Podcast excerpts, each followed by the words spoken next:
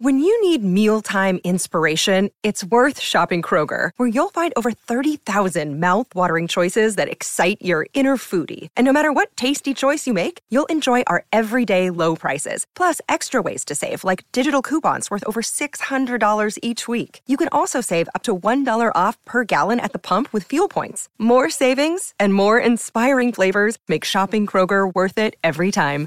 Kroger, fresh for everyone. Fuel restrictions apply. This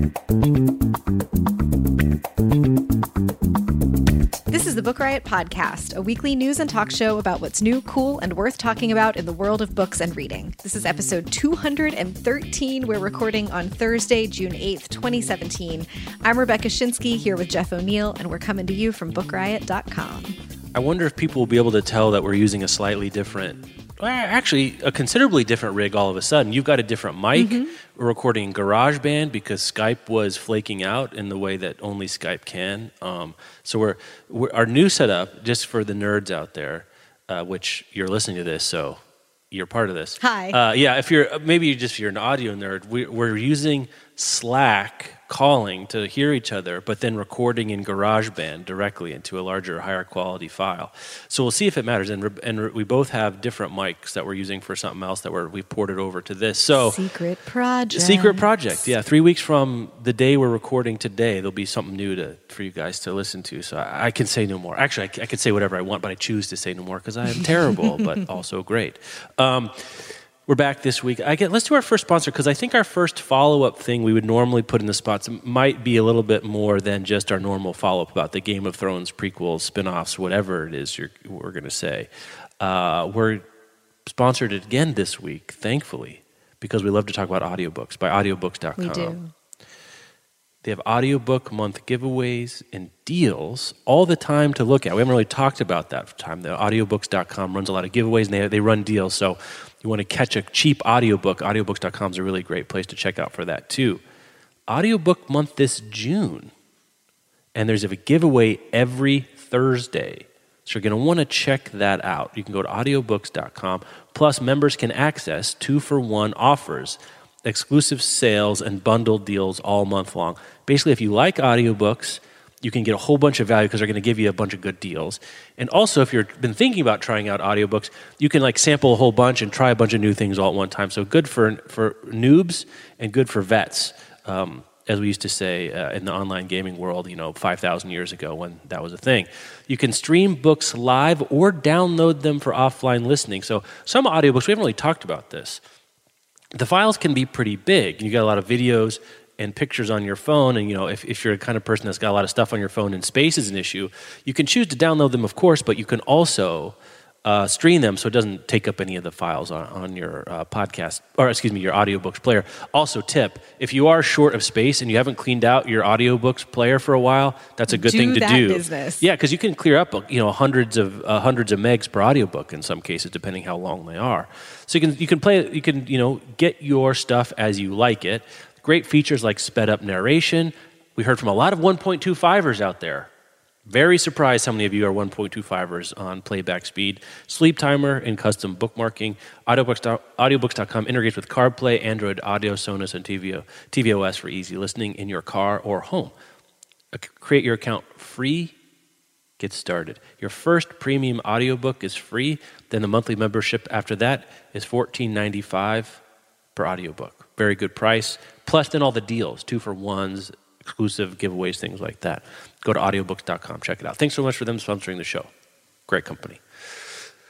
All right, let's do follow up All to right. Westeros. So we got a, we got I don't know if we got stuff wrong or more new information came out after we talked about it, but we got a lot of feedback Yeah. about what was going on. I think here. it's it's a little of both. We had a lot of questions last week. We made some assumptions that weren't 100% correct. And then there were some clarifications after the original story about all those Game of Thrones prequels that are coming out. Entertainment Weekly ran a piece um, from the showrunners and talking about how that's actually going to work. And then a million of you tweeted it to us. So thank you for making sure that we saw it. But basically, they're going to develop these five spin-off prequel situations but the expectation is not that all five of them will reach the air um, so it seems to me like casting a wide net maybe one or two of them will stick Yeah, right. And I guess that makes sense. And maybe it's not that this kind of thing hasn't happened before. It's just that we're getting a lot of, I guess, early development stage info about this. I, Mm, I don't know what the point of this would be. Like, I don't know. I guess George R. R. Martin's thing is to overpromise and underdeliver. You know, like because he does. no, I mean I don't. I That's a burn. well, I, is it unfair though? Like you know, the, this book he's No. said several times, like my deadline is this, my deadline is this, and you know, here it is. Here it is Sunday when we asked for you uh, on Tuesday, which is not a big deal. And I don't, I don't blame him for that, except that seems to be his pattern. And so, you know, he's talking about these five things they're doing. It's like he's got to walk it back. Well, actually, none of them might happen. Like, who likes this? You know, like who likes this cycle? Yeah, it's it, uh, maybe it's just a byproduct of that we get more information Yeah. than we need about basically everything Right. now on the And Martin will internet. give Like, it to you. I mean, and he will. Yeah. and he'll tell you the truth. I mean, he's not lying or anything. He's like, "This is what's happening." Except I'm not sure Mm-hmm. what good it does. Again, you and I aren't aren't huge or even passing Game of Thrones fans. But if I were a fan and like, there's going to be five, oh my god, that's amazing. And then it's like, actually, none of them might get picked up. Like, what is that? Like that, that Well, that's yeah, nothing the- but pain for as far as I the walking tell. it back does seem particularly painful for the fan side. Like you got all the fan excitement from here, we're going to do these five spin-off prequel things, but then clarifying, oh, you might not actually see all five of them. Like, I mean, in, in our own thinking, which not that everyone has to do Mm-hmm. it the same way, or that George R. R. Martin should take our business advice, but like we have a lot of ideas about stuff we might Yeah. do with Book Riot. And I, there is a point where you kind of know that if you have five ideas, you'll find someone to be excited about any one of those. Mm-hmm. But I, I don't want to put all five of them out in the world and get somebody excited about like idea A. Right. If I'm never going to develop idea A, or if I have to walk it back later and be like, well, we changed our minds. Sorry, you're not going to get that thing that you got excited about. Um, yeah, I just don't, don't fully. It's not like Game of Thrones needs more publicity, and it's not like George R. R. Martin needs more clamoring for the next thing. So I don't really understand what the impetus was for that first round of publicity around like these things are going to exist. Um, I think. He, I mean, he, I mean, remember, this is a guy who still uses LiveJournal, and LiveJournal is a. I mean, you know, but I mean, it's about like saying what's going on with you, and this is a thing that's going on with him. And I, I don't know that he thinks about it much. Hmm. Well, maybe he does think about, it, but his his operate his his operating system wants to talk about what's going on, whether or not the likelihood of a thing happening at all or along the timeline he is, you know, musing about or wondering about. Right, now. you know, he's just telling what's going on, and Yeah, he's either not considering like impact on fans' Yeah. excitement, or he knows that it's there, but for his own functioning, for reasons like maybe he disregard he- it. Yeah, right. He feels like giving Maybe fans needs to talk, information is worth even the pain that could come from. Well, we're not doing any series, or we're only doing one, or whatever. So he's making a different calculation. That would make sense to me. I mean, you could certainly say, you know, we're exploring. So, we're exploring the like if a spinoff is going to work. Um, you know, it is a long time till the next season of Game of Thrones, is my understanding. So it could be one of those things where you got to put another log on the fire. Um, You want to keep it in the front of people's minds. So maybe there's some rationale behind that. But anyway, so now we're at it's like now we're in like Schrodinger's pilot. Like we, uh, we don't know. uh, there's five of them, maybe, but does that mean there are more? Like, are they all equally along the development cycle? I, I think now our thing is we almost know nothing. Like that's what I think we should be. Like we almost know nothing. They're trying some stuff. They hope one works out. I think it would be surprising now that all five of them make the season. I think that's one thing we, we could we could figure out. It's like okay, these aren't five things. We're not we're not going to get five season or five shows. We might be lucky to get one or two. Um, does that sound fair to you? Yeah, it does. Um, there's some clarification here from Casey Bloys, who's Yeah. the programming president of HBO. And he says, I want to put the prequels in context. It should go without saying, I love having a show with this much intense interest around it. Even the smallest bit of information is a big deal, and I appreciate that. But I wanted to make sure fans know this is a really embryonic process. I haven't even seen outlines.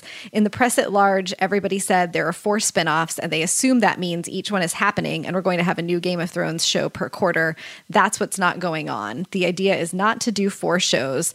The bar set by the writers of HBO or by the creators of Game of Thrones is so high that my hope is to get one show that lives up to it. Also, this is a long term plan. So, like, that's a very, uh, in my reading, nicely, like, diplomatically phrased sort of chastising of the folks leaking Yeah. this information in the first place. Right. Like you got a little ahead of yourselves, Yeah, guys. Martin and may not even to been walk it responsible back. for it. I, I'm not sure where Right. what patient zero was here, but it sounds like it's much more of a standard kind of development process. At least, I mean, I don't, I've never done this, but what I understand Mm-hmm. Yeah. about this is like we want to do an, a spin-off. Like I'm sure after Breaking Bad, they had four or five ideas, and Better Call Saul is the one they landed on, right? And I'm you probably Mm-hmm. if it had leaked.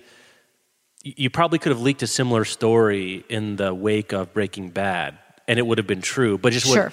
but we didn't get that, and so it, it came out to be this. Like if we had leaked like all the ideas that uh, Lucas or um, now Disney had for the Force, what became the Force Awakens, it would have been. In, I'm sure they thought about dozens, if not hundreds, of possible vectors that they could pursue. It's just that we got. We got shown behind the curtain without actually understanding what behind the curtain means.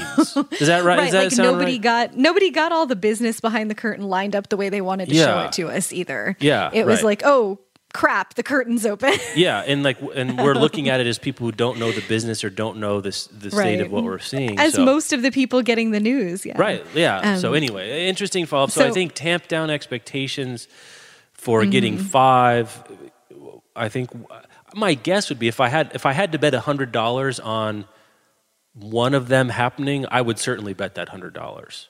Oh yeah, and given that that's what the programming head at the network is saying Yeah. that they're looking really to land on one, that seems reasonable. That seems of course, they want they want to extend the audience that they have for this too. Uh, you want to do our next Um, we- follow up? Let's just we can just do this and get. I do. it. This is a tiny bit of follow up. Yeah. The author who shall not be named, uh, who lost his big uh, two hundred fifty thousand dollar publishing contract with Simon and Schuster uh, last year, has decided to self publish. Um, that's just the latest news that we have. I had heard rumors for a little while that he was talking to some other smaller publishers. We did some speculating Yeah. about this on the back channel with the Book Riot contributors, and sort of the thing we all landed on was he probably had other offers, but probably no one who would give him the kind of money that he thinks that this book will be worth. And there is some, uh, sadly, some validation to it after uh, he announced the self publishing and listed the ISBN uh, for the ebook edition on Amazon. The Kindle book shot up to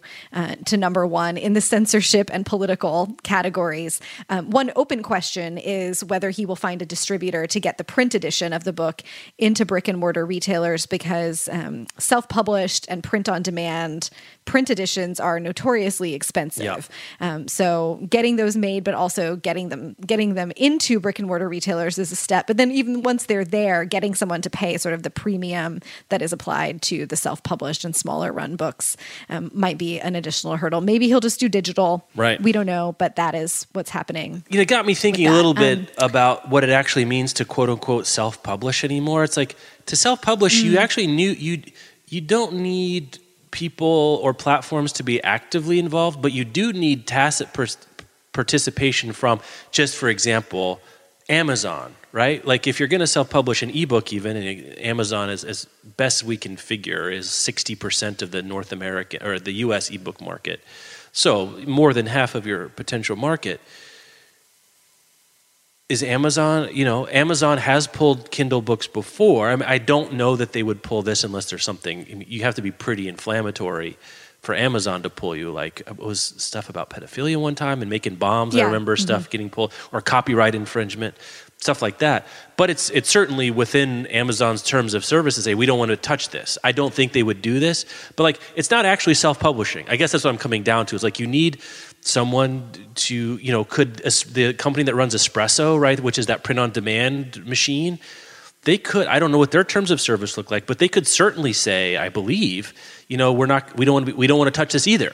Like how to, you can be toxic enough that you're really your only option might be making an ebook out you know making a ebook file in microsoft word and publishing it on your website Like that's also there's di- there's different kinds of self publishing. I guess that's what I'm trying to say. Like, it, it, and it will be interesting to see like levels. is is some you know uh, Wattpad if you want to do on Wattpad would they would, you know then they would have to make an ethical decision too, um, which is super interesting. So what the final form of this self publishing venture looks like, I'm going to be interested just in terms of like how many people won't touch it. You'll be able to tell by what it you know what the, you know you'll be able to tell by What what, the the, product is is is like be pretty pretty right? interesting right um, anyway because it, is is this Yeah. guy get, he doesn't seem like the kind of guy that's going to be copy is, is he going to hire a, a cover designer like he has to do all the thing that self-publishing people have to do which is kind of a lot of work and my, my sense of this dude's mo is like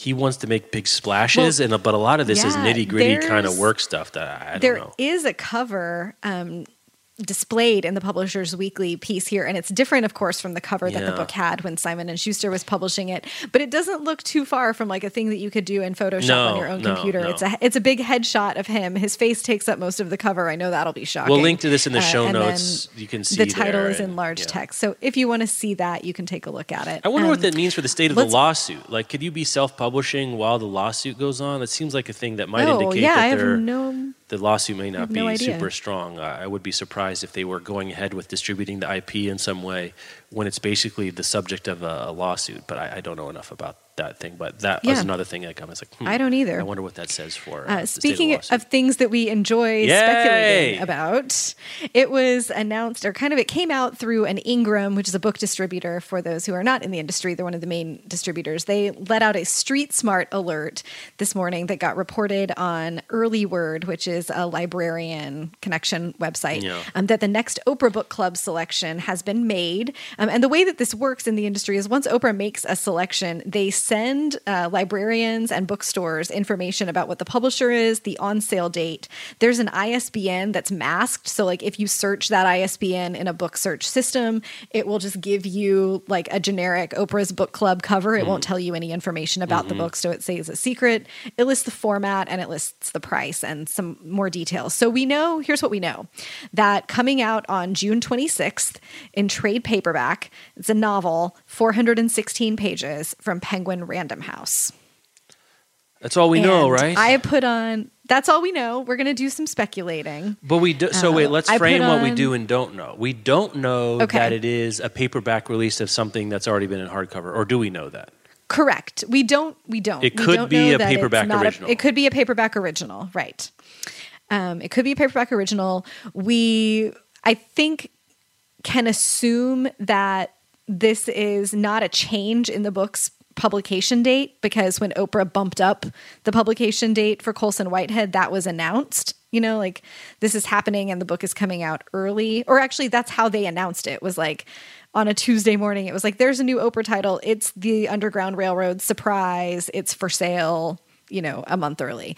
Um, so I think we can guess that for summer, a paperback release of something that came out in hardcover last year seems right to me. Like that's the perfect book club formula. So uh, I put on my detective hat and I have some ideas. And I should say, I'm not giving myself too much credit because on any given publication date, once you know the publisher and like the sort of parameters for the thing, there aren't really that many books when you're looking at new releases in a week that are realistic contenders for Oprah. Well, tell me what you But- got. Tell me what you got. Okay. I think your guesses So are here's what I've got. better, and maybe you know include mine. They're a superset of my guesses. So I think that mine, I think it's going to be Behold the Dreamers by Imbolo Mbue, um, which came out last year. And here's why it was listed originally, like for months and months, as a paperback coming out on June 27th. Um, I had tagged it that way in Edelweiss. It comes up on my Edelweiss list for June 27th. Um, it's about that length paperback release from Penguin Random House. And now, when you search for the Behold the Dreamers paperback in Edelweiss, a listing that used to have a paperback cover does not have a cover anymore. And the publication date now says September 2018, which I think is just a thing that they've done to be like, oh, joking, it's not coming out next week. But it actually is. But it's the Oprah book. that's a lot of smoke, whatever. man. That's a lot of smoke mm-hmm. behind that pick. And then And the that's, like, in the circumstantial. wheelhouse of I was going to say Oprah that's the other choose. piece. Is that's the kind of book that would make sense. I mean, it's by a black woman. It's by you know largely about black people. Oprah's Mm-hmm. It's not exclusively about that. events, It's, you know, right. ru- ru- you know, as as we saw with um, Love Warrior, which is actually the last pick. It's not about Mm-hmm. race or anything at all, but Oprah picks um, often books have to do with race and. I don't, and also immigrant experiences in different, you know, the African diaspora, like uh, Edwidge Danticat's Mm-hmm. Financial crises, yeah, like yeah. that's that's a lot of things she's done before. So it fits the, I guess the the the the strike zone. You know, the middle of the fat part of the strike zone for Oprah's kinds of picks. Not to say she wouldn't pick something else, but that that makes a lot of sense.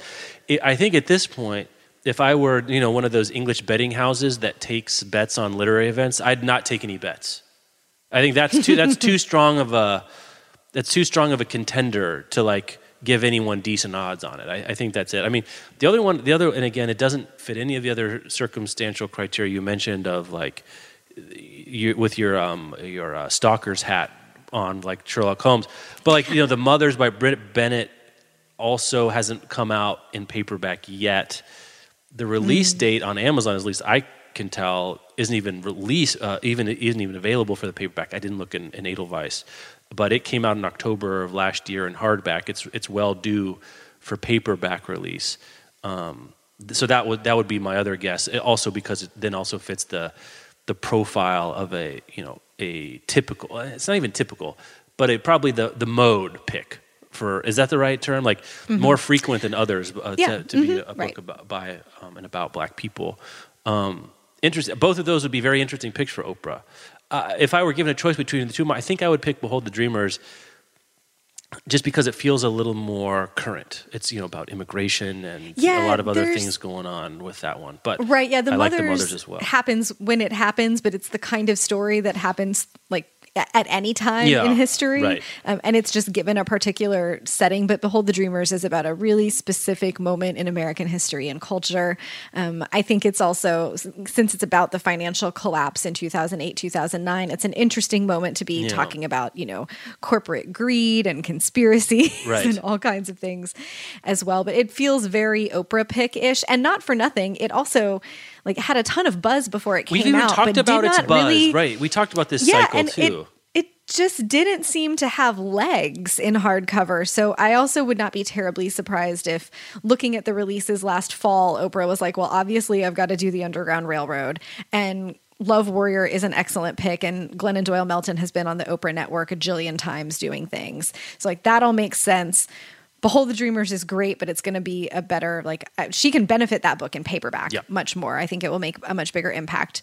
Um, so that's that's my money. If it happens that it's that you don't all have to tweet me to congratulate me. I don't think it's like a super difficult uh, piece of sleuthing that we've done. Yeah, I looked at. I mean, I, I do some tracking for ad sales and stuff, and keep track of when books are coming out. And I'm just looking at my June releases, and there's nothing else. And again, I don't track everything. Um, you know, I just, I, you know, what strikes me as being good fits for us in advertising. But it's my one curated document um, that's real forward looking, especially, and it has paperbacks. Where the new release index we do in the insiders, I don't think Lib has paperback releases of that unless they're new Mm-hmm. in like paperback is their original format. Do you know the answer to that? Does she do like there's a paperback of uh well Behold the Dreamers coming. I mean, would she do that? Do you know? Um, Yeah. I don't. I don't think so. Think I don't think so. so. I'll, I'll we'll look at some time after the show. Um, but I didn't see another. Uh. You know, there's lots of interesting books, but there's nothing that screams Oprah to me. Now, that's not to say Yeah. that she doesn't. You know, I was not prepared for her to pick what like that trio of Faulkner books that one time, like in when it was re- yeah, when it was well, really like, often cooking. When Ayanna Mathis came out with the Twelve Tribes of Hattie, like that's a that novel went where it went because Yeah. of Oprah, but it wasn't anticipated to be Right. huge. So who knows? Like sometimes she does. She chose the, she chose the corrections but- after all, which is as lit fic, lit fic, straight ahead, Right. no no spin on the ball at all, kind of thing. So definitely the spread is is very possible. But if you have to bet, Mm-hmm. you're just looking at probabilities, right? And boy, it looks like Behold the Dreamers. It- are it looks like this. And so it's it was almost Um, it was September of last year that Love Warrior. I think we've we've gone a full nine months, I guess, since the last book pick. It doesn't seem like that. It's that long. time. It's time. Um, I think before we do our next sponsor, I want to give a shout out mention to another Black woman doing an awesome thing. Um, Glory Edim founded the Well Read Black Girl online a couple of years ago. She is a creative strategist. Um, her boyfriend had given her a t shirt that said Well Read Black Girl, and she took that and ran with it, posting online about the books that she was reading, talking about them with her friends.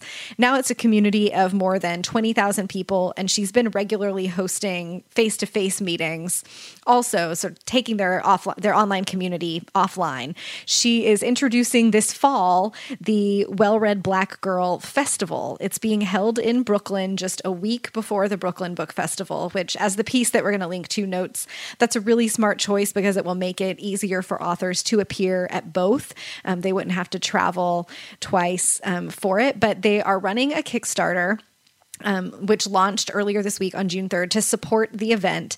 Um, and as of uh, Tuesday morning, it had already exceeded its $15,000 Yeah. goal. Yeah. And a long way to go. So Very cool. currently, yeah, let's see. I'm looking at it. Though the goal was 15,000, it's at 22,000 right now. Um, and you can back it for as little as $5, but there are some really cool offerings um, to go in higher. So if you just want to support this, or if you live in New York and you want to attend the event, um, there's a lot of interesting ways to be involved. But um, Glory is doing awesome work. Uh, it's such a cool thing to see, and this is a an event that needs to exist. Like good representation uh, is not happening all that frequently in literary events. It's really awesome to see. So congrats to them on what's already a success. But it'll be really fun to watch the development of this. Uh, you mean I mean the swag, the Toni Morrison swag alone? I, did you? I don't think you Yeah. mentioned that. There's there's um, you are your best thing, uh, which I think is from Mm-hmm. Beloved, or is that Bluest Eye? I I can't remember. I think so. Yeah, there's a T-shirt, there's a tote bag uh, that's very cool. You know, the internet is this is one of those things. The internet is magic for something like this. You know, smaller communities, passionate people that you know find each other. Maybe would have been more difficult to find each other without it. Um, and then you know the Kickstarter platform where you can raise money. It's just a bunch of cool stuff that happens. Oh, they're really pulling for. I'm still trying to decide which level I'm going to do. I'm, I'm not going to make it to the the uh, pass. So, and I probably, yeah, the T-shirt. See, the the one, the T-shirt and the tote bag is fifty bucks. But I don't know if I can pick them. I, I've got to spend some time with this. I have it on my OmniFocus actually to look at this. That's how important. Contemplate That's how serious I got to take my. Kickstarter here. Um, anyway, go check it out, especially if you live in New York. It's very cool. It's going to be very cool uh, yeah. to see. We'll have a link in the show notes. The Kickstarter is open. 25 more days. much So longer. she's already blown 25 more past days, it. man. So she's got, I hope. Let's blow that I didn't out of the see water. like if there are stretch goals involved. I mean, not that it needs to happen. Um, Yeah, I But I don't see stretch goals either. But here are just a teaser of some of the speakers that are Yeah. lined up. Um, Naomi Jackson, who wrote The Star Side of Bird Hill. Nicole Dennis-Benn, Here Comes the Sun, which is excellent. Margo Jefferson, uh, whose memoir Negroland We like all really these terrific.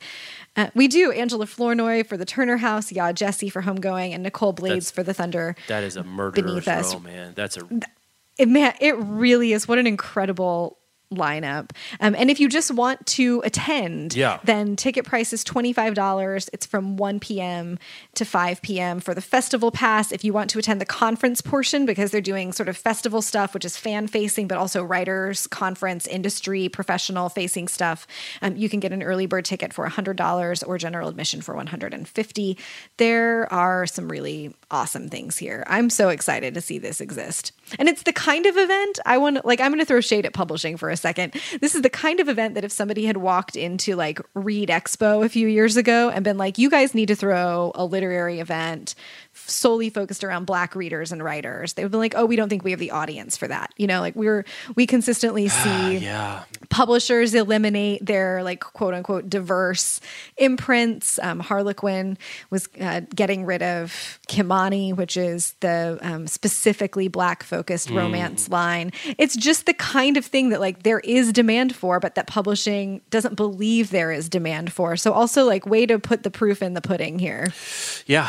Yeah, it's great. It's great, and I'm I, I I didn't see any stretch goals, which makes sense because as we know from running events, like you're gonna you don't want to add more complexity. Like get tickets and scale Right. up and get more people in the door for the things you're already doing. Um, I don't know that there's. It didn't say anything about location. Did I see that?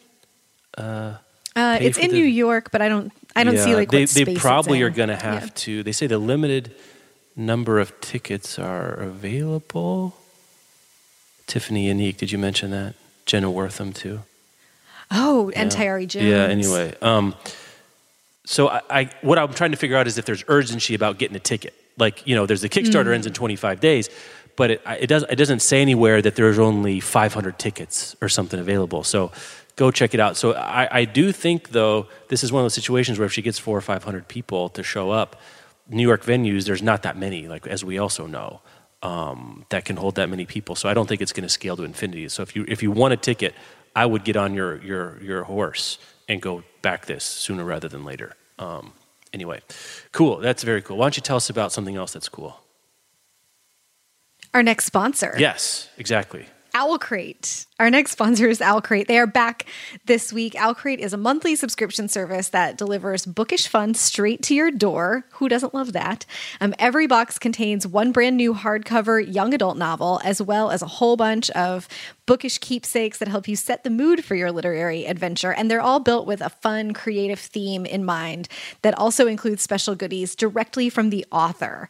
Um, so you're getting some exclusive stuff there. Owl Crate additionally also has a brand new box for younger bookworms. It's called Owl Crate Junior for readers who are aged 8 through 12, which I think we've agreed is middle grade here, um, or for anyone who's young at heart and enjoys middle grade reading. So you pay monthly, and every month they send you a new book and a whole bunch of good stuff around it. Every month is a new theme. So this is a cool way to discover um, new books and expand your literary horizons. And I think this is especially cool that lots of items in the boxes are handmade and are Yeah. from small businesses like Etsy sellers, and most of them are exclusive to Owl Crate. So you won't be able to like go on Etsy and buy these same items or, you know, find them in a store on like for sale next to the cash wrap in your favorite mm. indie bookstore.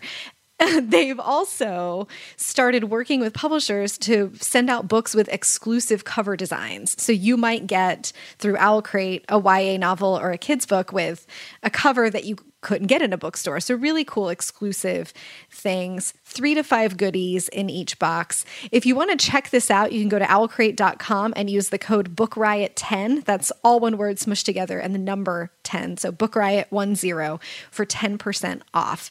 Uh, so thanks again to them for sponsoring. This is really cool. I think especially going into summer, you could treat yourself, treat a younger reader in your life. Check it out. Again, the offer code is Book Riot 10, and that's Owl Crate. You can find them at owlcrate.com and all over the internet. Thanks to them for sponsoring. All right. So let's let's go let's go down south. Um, I didn't think we'd have to Mm. go down to Alabama again for a while. Uh, why? Why? Well, well, we can we can have feelings about. Let, let's get it. Let's get the get it out there. But before we have feelings, so um, To Kill a Mockingbird. Uh, if you're not familiar with this, it's a it's a little novel about um, the South. Uh, is to be turned into a graphic novel.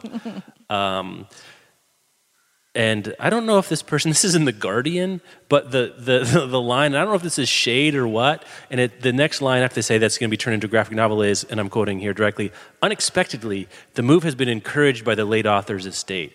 And I'm just like, have you not been paying attention to the Harper Lee Right. estate? What part? I, I just, I, I, I, I guess, uh, so if it's shade, well played, uh, uh, madam, And if it it's like. unwitting, then what rock have you been Yeah, under? right. Uh, illustrated by Fred Fordham, the or- artist behind Philip Pullman's recent first venture into the form, The Adventure of John Blake, which actually was a very beautiful um, uh, graphic novel. And the publisher of William Heinemann, publisher is going to be William Heinemann. His name is Jason Arthur, saying that the story is still in this, the, the, the book is still in the storyboard stage. You know, it's basically when you adapt a, a graphic novel or a movie for that matter, you, you take the book and you kind of story you put some sketches on the boards and say how is this going to look how is this all going to fit together um, there is one image available of uh, scout in the tire swing that looks beautiful. I have to say, it does look beautiful. And I've got no problem myself, ethical or whatever, turning this into a graphic novel. You know, no, No. no much like I wouldn't. Um, you know, it gets, you turn books into movies. The the turning books into graphic novel form. That's a thing that I realized I don't know the origin of because we're kind of used to it now. But I wonder who yeah, was we're who was adaptations of a lot of classics. when did this really? When did this steamroller really get underway? Because we've seen, you know, Kindred by Octavia Butler and Neil Gaiman, American Gods. Like those are just the ones I've heard of. I'm sure there's a bunch more, but somewhere in the pickup uh, of interest in comics and graphic novels, publishers and authors um, and IP holders uh, have realized that there's more money to be made uh, this way. Uh, very interesting to say. I mean look at this point i think the harper lee estate might um, authorize a you know uh, uh, a calendar uh, swimsuits you know I, I don't know that there's anything that they're not going to put harper lee into kill a mockingbird's Oh, it's like a on. terrible swimsuit that says "Hey Boo" on the front. yeah just oh God. Oh, golly. Um, they'd probably even let us license. I'm sorry. They'd even let. They'd probably let us license Boo Riot for a, a website dedicated just to Kill a Mockingbird. Um, I just. I, anyway, this this is tasteful. This is seems in the spirit. Like Yes. You know, there's a certain number. There's you know, comics and graphic novels are good for scout aged kids, which in a lot of ways I feel like sometimes is. I don't know this. I, I haven't read it ever seen an, an, this put to page or tape that Harper Lee actually said it's meant for.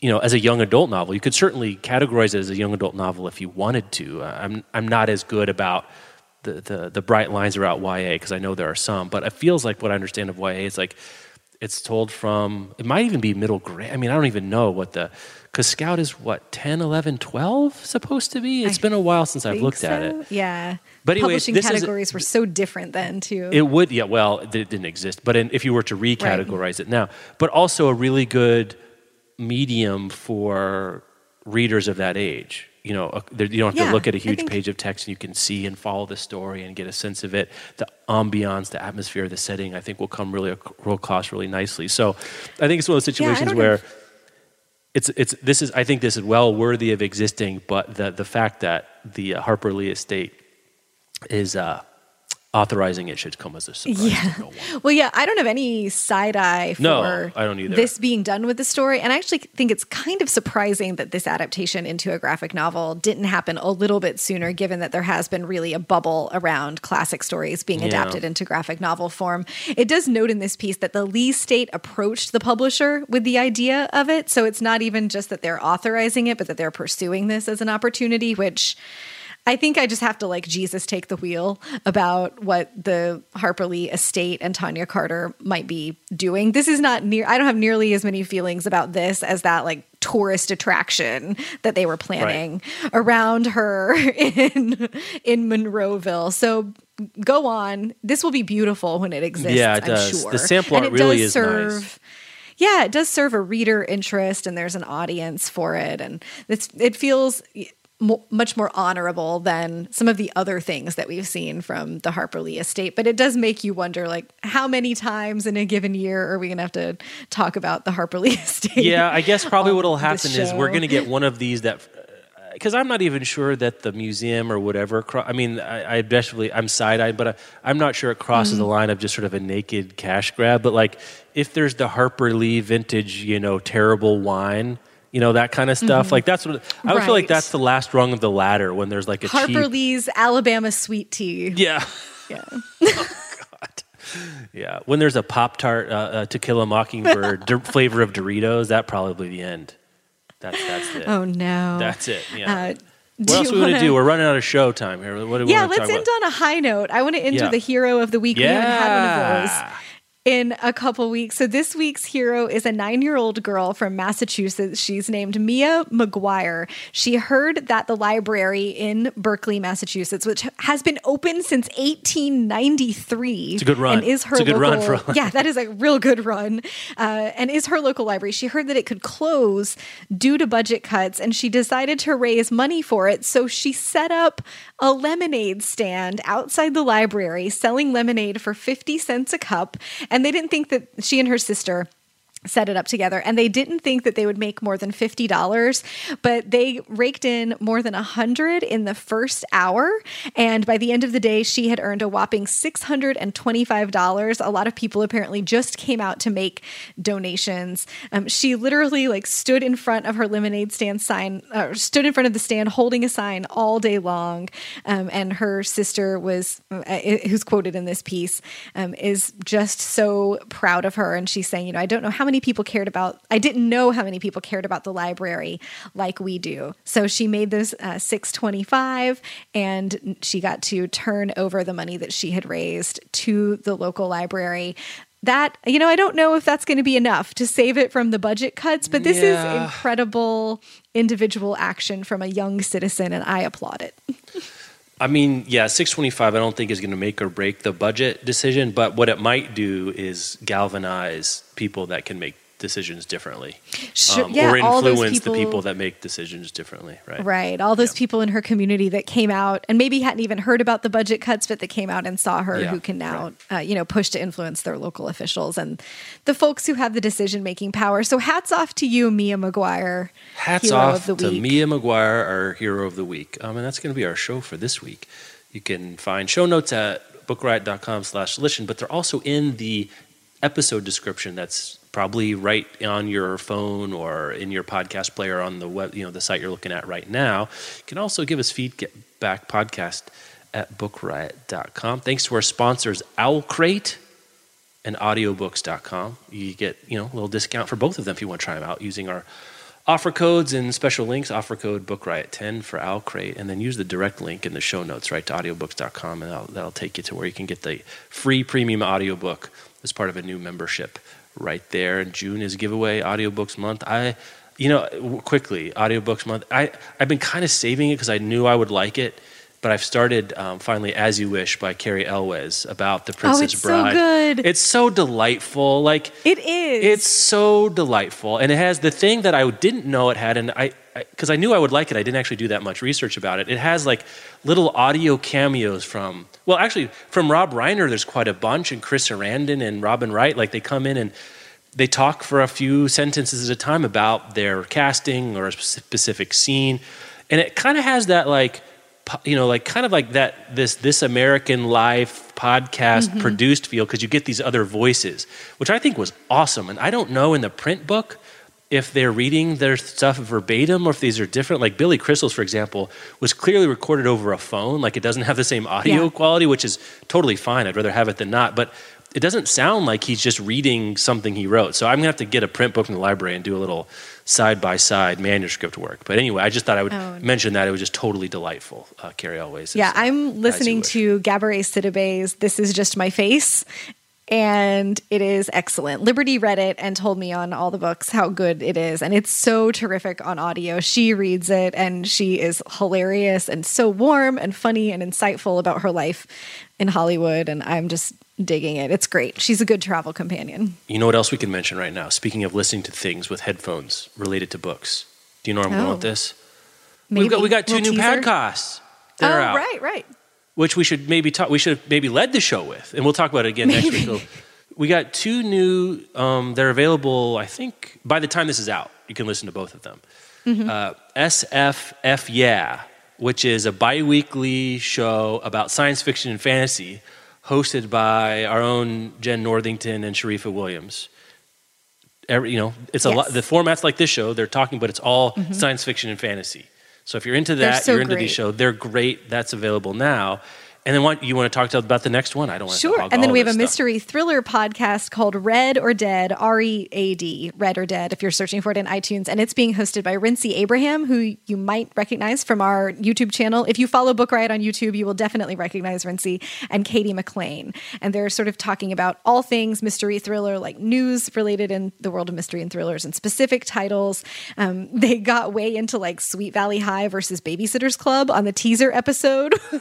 um, so right. that's it's right in the wheelhouse. They're doing a great job too, and both of those shows are out now. Come for the mystery and thriller. Stay from the the the, the Chicago accents.